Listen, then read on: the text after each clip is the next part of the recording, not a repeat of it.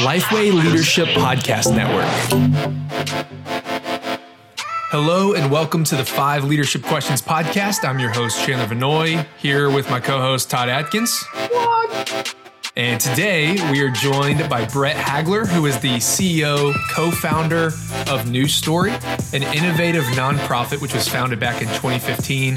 And it is all about pioneering solutions to end global homelessness. Brett, how you doing today? I'm doing well. Great to be on with you guys and uh, and all your listeners. Well, I know just as we were sharing about with with New Story, you know, it's on your all's heart to end global homelessness and like pioneering solutions. Can you share just a little bit about what some of those solutions are? Because I think you guys are doing some of the most innovative stuff that I've heard of. Sure. So our approach is, you know, we we really want to um, we really want to understand the, the biggest pain points and frustrations as to why are families that we're trying to serve uh, in inadequate housing and are homeless. Uh, and there's obviously a lot of reasons for that, but everything from a you know home cost being too high or not being able to get access to any kind of lending or financing, like those are two examples, right? So we feel those problems and those frustrations, and then we try to think through um, we put a lot of our resources and our team and our budget around coming up with innovation to to try to drive down the cost of the house or to try to um, kind of reinvent or rethink how you can do lending or mortgages to families that don't have credit worthiness and can't get that from a traditional bank. So, um, I mean, two of the examples are, you know, we've done with technology. We've done 3D printing housing with uh, with our partner Icon. Uh, we did our first 3D printed um, neighborhood of homes in Mexico uh, last year, and uh, and right now we're really focusing on um, on innovating uh, the finance piece of how do families uh, get access to financing to pay for some of the house. Um, not all of it. We do use some philanthropy to subsidize the home cost. Um, so there's like some fintech stuff involved and how do you do payments and getting into like crypto is interesting. So we're just constantly trying to figure out um, more efficient ways to to, to bring um, really a, a, housing product to the families that we get to work with. That's very cool. So one of the things I want our listeners to understand is, you know, off the bat, um, well, a lot of times on the podcast, we're bringing on, you know, famous Christian authors, speakers, um, and, and, you do speak at a, a, lot of Christian events, but this is a, a different podcast than they might imagine that they were going to be tuning into today. So, what I want them to understand, I want you to help frame for us, you know, that the idea of people think creativity and innovation come from an abundance of time and resources. Uh, one mm. thing, and you, you, one of your talks that I've heard is, um, is yes, absolutely dream big uh, church planter, church leader, absolutely dream big. Um, but how do you start small and how do you build up to that? And yeah. um, I, I, just, you know, want to go ahead and help do the math for them. Uh, why this is an important conversation uh, for them to to listen to. Yeah. Cool. Well, Let's go ahead and hop in here to our five questions. And I know with in such an innovative space and you guys are trying new things, I'm sure you're learning from many different people and, and learning even from the experiences that you guys are having. So who are you yeah. currently learning from, Brett? Mm-hmm.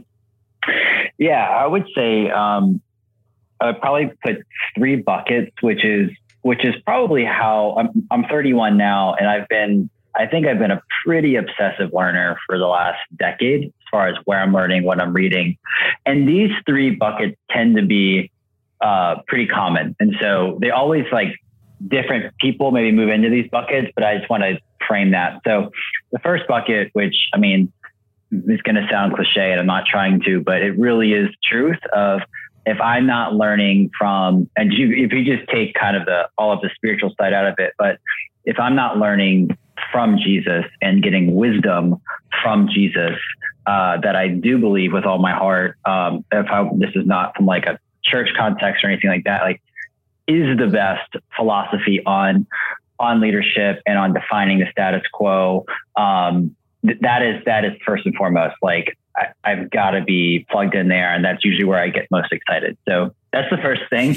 Um, and the second thing would be I have this like this dichotomy. Um, I'm going to give two examples of that. I, I think you can like when I read a book or listen to an author, I will I will usually not take you know 100% of what they're saying as like I'm going to apply 100% of that to my life, but I can apply maybe 50% or 80% or 90% or whatever it might be. And so uh, this next one is a like dichotomy of two like very different people um, that you might that, that are that are that are um, that are uh, messaging kind of two different ways of living, but I take a lot from both of them. So on one hand would be um, uh, John Mark Comer and the book Ruthless Elimination of Hurry was incredibly important to me for my soul, and like learning from that is like incredible.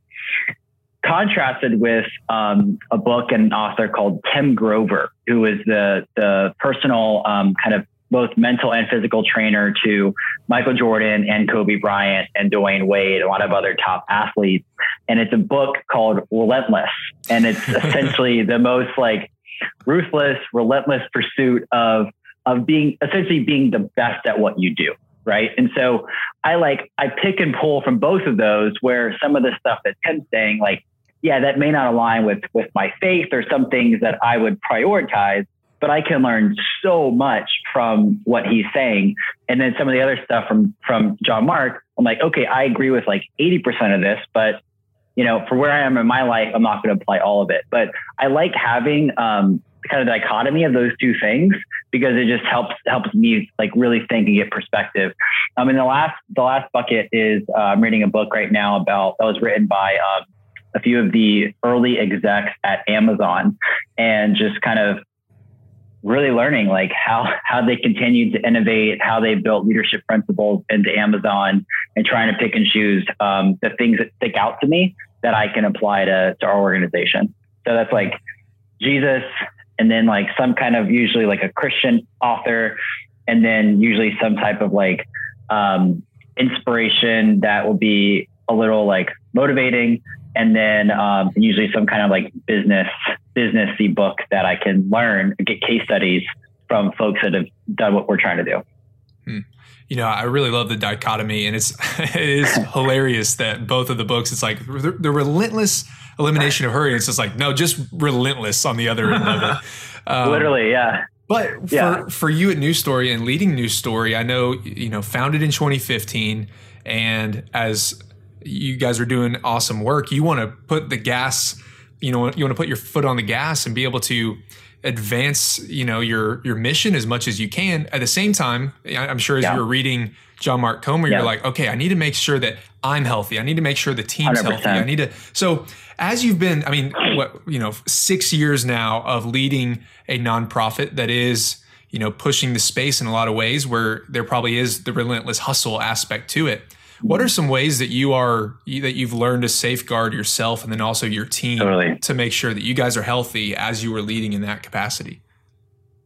Yeah, I mean that's been one of the biggest learnings for me the last two years, and what I'm most focused on right now. Um, I would say there's kind of two mantras for me um, that that I've been really intentional about. Um, the first one is is definitely from from a faith perspective. And by the way, for the audience, New Story is not a, a, Christian organization. We have a lot of believers on our team, but we're not we're not a Christian organization. Um, but as a leader, obviously, like my faith inspires every hopefully every choice I make and all my decision making as a leader. And the first mantra is um, is obedience over outcomes. And so while yes, we are trying to to really push and you know hit new metrics and all those things, um, none of that matters if if I don't have if I'm not in the right place with within obedience and like delighting first in that obedience. Um, and the second thing is, uh, I think this is a quote from a book called uh, Soul Keeping that um, it's God cares way more about the person I'm becoming than what I'm achieving. And uh, for, for myself and even like my exec team and my directors that I work closely with, I need to care first and foremost about ideally who they're becoming from a character standpoint and from a leadership standpoint than what they're achieving. Um, and obviously, there's a good point when, when you're in any kind of leadership position where, of course, output's important, results are, are important, but it's ideally inside out where you're caring first and foremost about the character and, and kind of the, the, the soul first. So that's what I what I'm trying to work on. So have you been able to, you know, looking back over the last several years, have has your leaders, have the leaders in your organization been able to grow along with the business? Because in the yeah. church world, sometimes um, as a church gets larger and larger, it, you know, you can outpace the competency mm-hmm. of your mm-hmm. your some of your key leaders if you're not continuing to develop, develop them. Totally. Yeah, it's a good question. We're kind of going through that now. Um, you know, just to get why while, while we're doing this podcast, we're at about 36 total team members, and by the end of this year, we'll probably be closer to 55. So it is a it is a bigger this is a this is a very big growth year for us. And um, I think the reality is that not everybody is going to be able to or actually have the desire to scale to that to scale their leadership and their competency to where they would need to be. That doesn't mean that they can't still be a significant contributor right. to the mission and the organization. I think it needs to be an intentional choice that they have to be up for it. They have to be excited to take on, to be stretched and to take on new challenges and to want to grow. That, is, that does not mean that they have to be excited for 60 or 70 hour work weeks, right? That's, that's right. not the case. You can still do it in a, in a reasonable time at work. But when you're at work, there needs to be a, I think, a real desire to want to be stretched and to be obsessive about learning and growing. And I found that people that aren't, that don't desire that, it's probably not going to work out for their for growth to a new level. It doesn't mean that they can't have an important place in the team. And that's when I think you need to bring in. Uh, I mean, we've just recently brought in somebody that has extraordinary um, skip, uh, experience from somewhere somewhere else that we haven't been yet, but we want to get to. Mm. And I'm seeing an insane amount of value already from that. So I think it's a balance of both. And I think, um, you know, the leaders, uh, uh, if you're listening, like you just have to really, if you're growing at a certain pace and you're taking on new challenges, you just got to make sure that the people under you are excited about that and want and want to do that and are willing to put in the the effort to do so.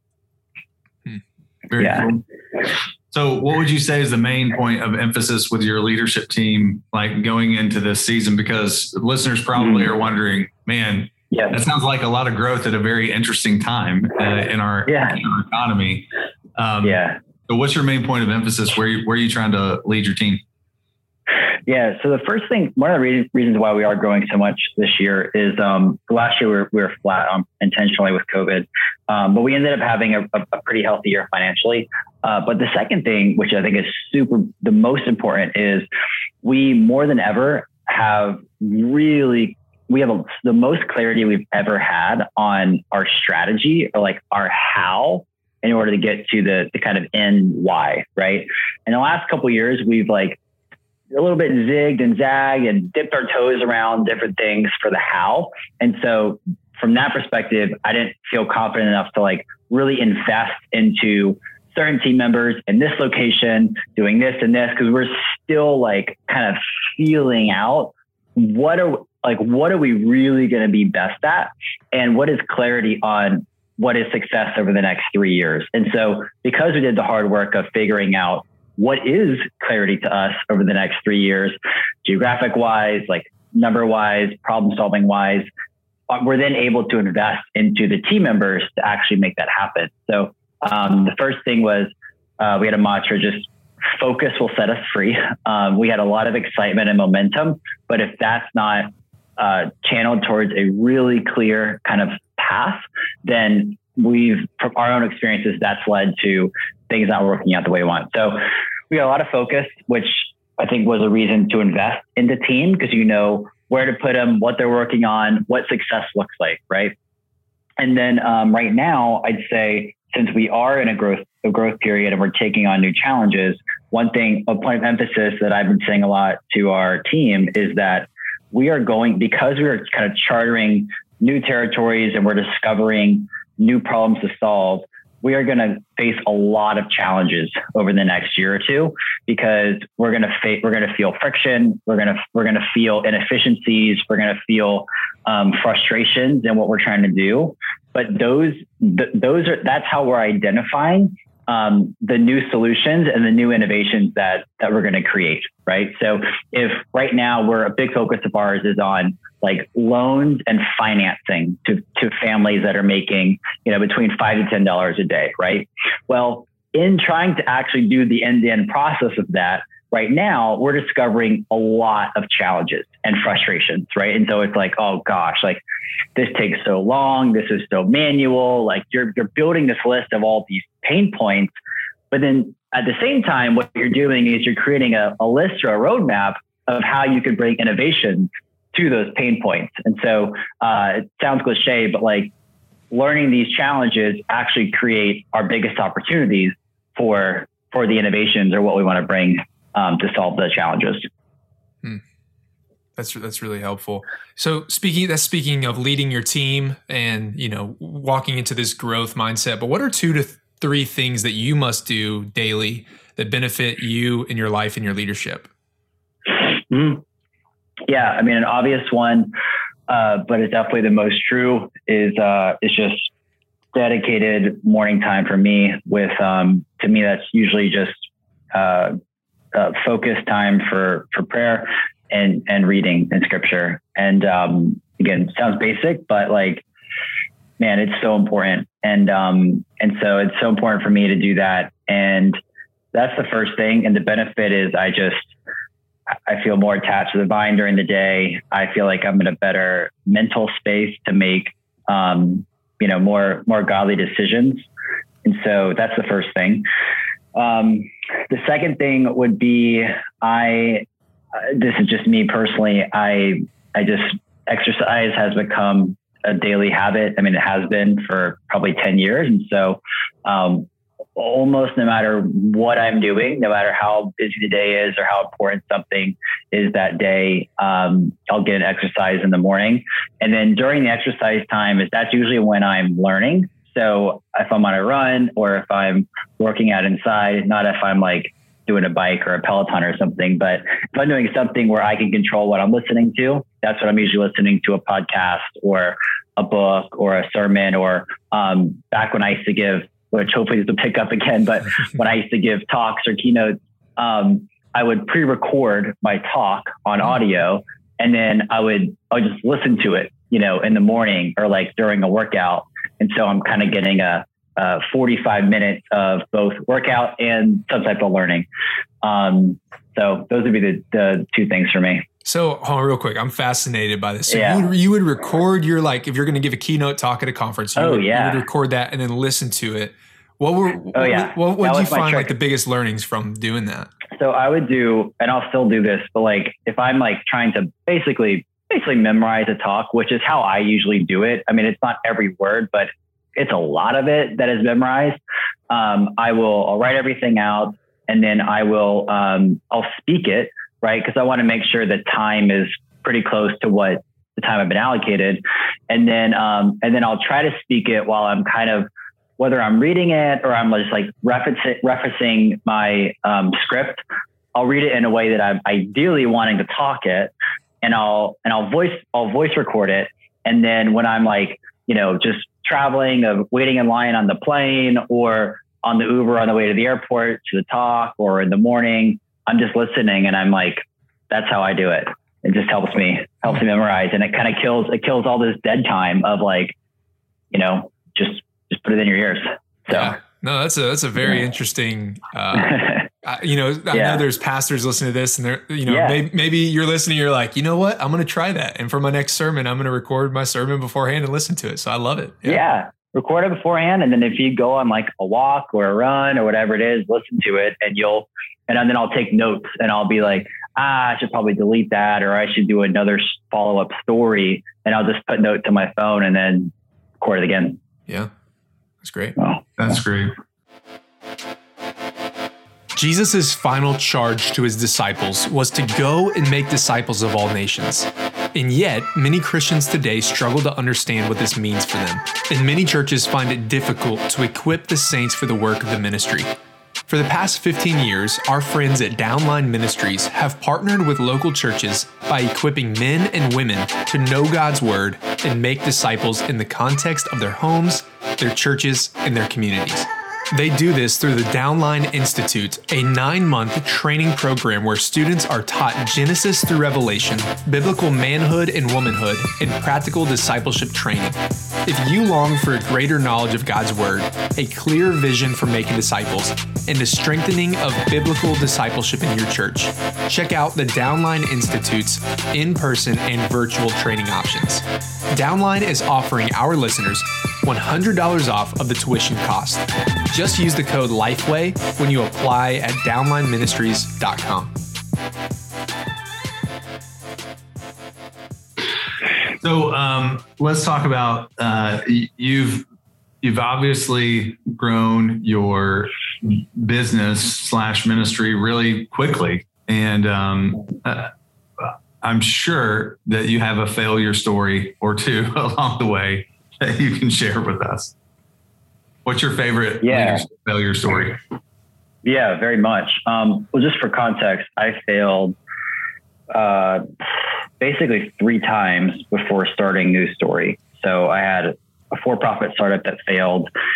I had a dream job that I ended up losing and failed, and then I had something else that failed. So I had three pretty big failures before God led me to to start New Story at age 25. But um, from all of those failures, it was God was connecting dots of okay, I was continuing to still step forth. I was continuing to, um, you know, not was trying not to to measure my um, my worth or my status by by those failures and just like believing and trusting something else would come. So just start with that because like on the surface, yeah, new story. It definitely surpassed my wildest dreams in our first six years, like for sure, as far as how quickly things have happened. But that was the backdrop of you know three big failures coming into it. Um, and then during new story, I mean, we've had uh, our 3D printing project. Um, I would say has been. I mean, we knew it was going to be insanely hard, but it's been 10 times harder than we probably thought it was going to be. And so it hasn't technically been a failure, but I've never had more sleepless nights and um, there was time pressure to get things done and it ended up, you know, working, but uh, it was incredibly hard to to push through and there was just a lot of prayer and relying on God during that time. Um, and then I'd say the other thing that comes to mind from a challenge or failure standpoint is uh, just, you know, my own failure to uh, and this is something obviously very common, and I think a lot of if you're a pastor you're listening of just like th- attaching my identity too much into the success of of a new story and the and the and the image of a successful young social entrepreneur, right? And um, and that happened for a couple years, and thankfully, I caught myself, you know, when I was about 29, 31 now. Um, and I've just tried to be really intentional, um, like more intentional than anything about that. Uh, but, but there definitely was, I think, a kind of a challenge or failure period um, personally. Um, nothing that caused any serious integrity issues or, you know, issues with the company, but how it affected my thinking, my soul, my faith, which ultimately those things are going to end up affecting how you lead, how you think of people, um, how you set vision, how, all of the things, right? It, it, needs to be inside out. And so um, that was something that I will continue to probably struggle with, but it, it is at the top of my list of what to, in humility, be intentional about. Hmm. Brett, thanks for sharing about those. Uh, you know, it's easy. To, you could just talk about New Story, and you wouldn't have to bring up the uh, three jobs beforehand that you were you were referring to.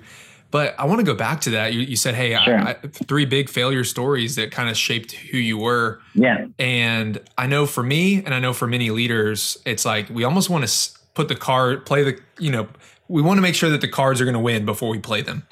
And sure. especially when you know you kind of just got, you know, you could beat yourself up and say, "Man, just I've, I failed a few times." how did you because then you you step into new story and you say hey we're going to do something Yeah. new and this is also Yeah. risky so how did you you know take what you, those failures and turn them into learnings to step into new story Yeah. Yeah. I mean, I'll just give the, I'll give the, the storyline of what happened and how it a hundred percent led to what I think God's plan was for me. And then, and it would have been very easy to, to make easier choices or to make more normal choices. But I just had a conviction and thankfully I kept going. So the first one was a, and I, I always loved entrepreneurship. So I started a for-profit startup right out of college. And around that time, um, kind of like actually when I became a believer. And so I made a total 180 in a lot of the things that I cared about. I used to just pursue what I call the three G's gold, girls, and glory. And then when I met Jesus in my early 20s, that changed total 180. And, um, but the startup that I had at the time was an online e commerce company. And we wanted to uh, start giving because I wanted to start being somewhat of a more generous or compassionate person. I was reading the New Testament. I was like, wow, Jesus really cares about the poor. Um, and so I wanted, we wanted to start giving back a little bit of the money we're making. Um, we chose, we chose two charities. One charity um, was Charity Water, um, which is how I actually got to meet their founder, Scott Harrison, who is a close friend, advisor, and his her, uh, his wife Vic is now a board member at New Story.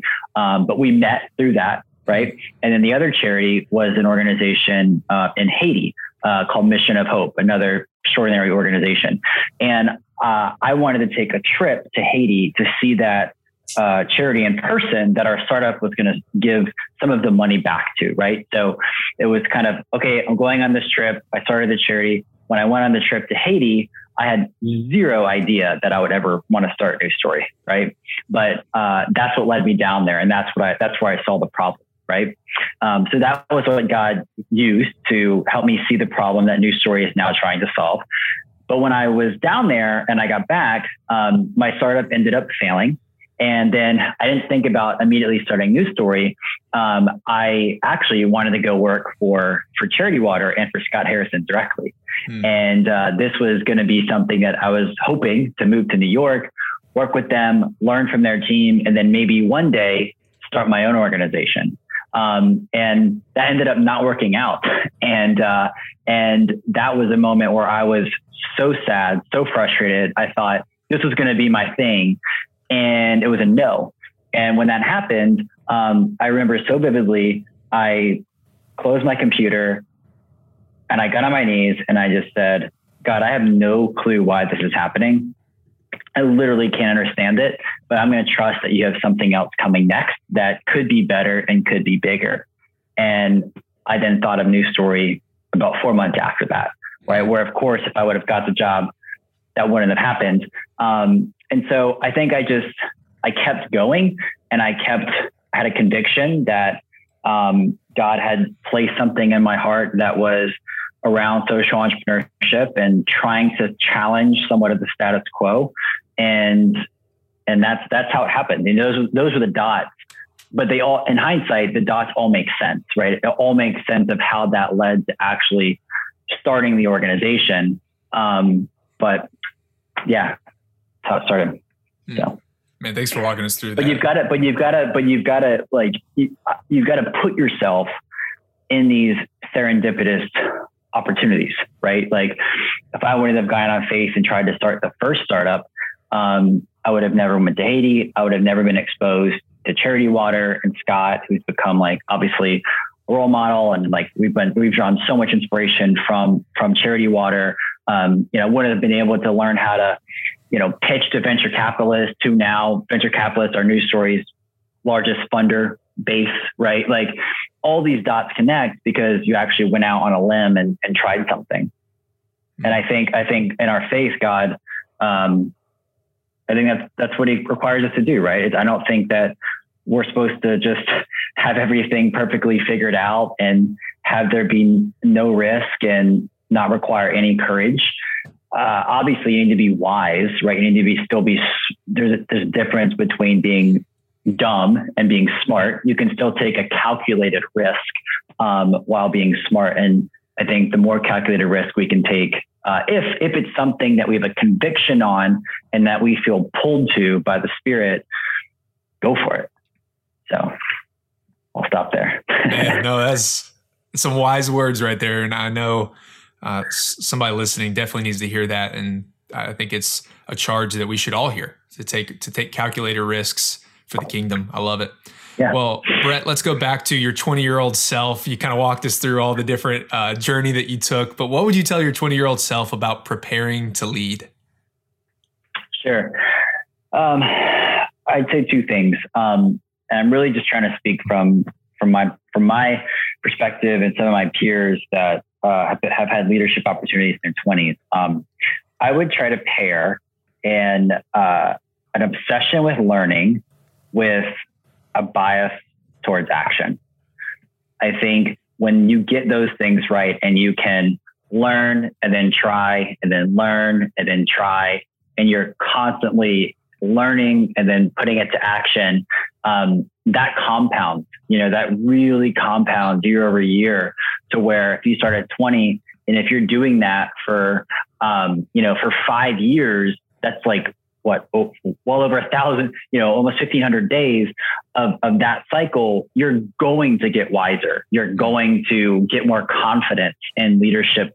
Um, when you speak, you're going to have more confidence. You're going to be able to pull from other examples, right? So I was just, I came from, I mean, I came from nothing. I had no, no fancy credentials, no, um, nothing. I just, I figured out I could put intentional time in to learn from other, whether it's from other entrepreneurs or pastors or businesses that inspired me.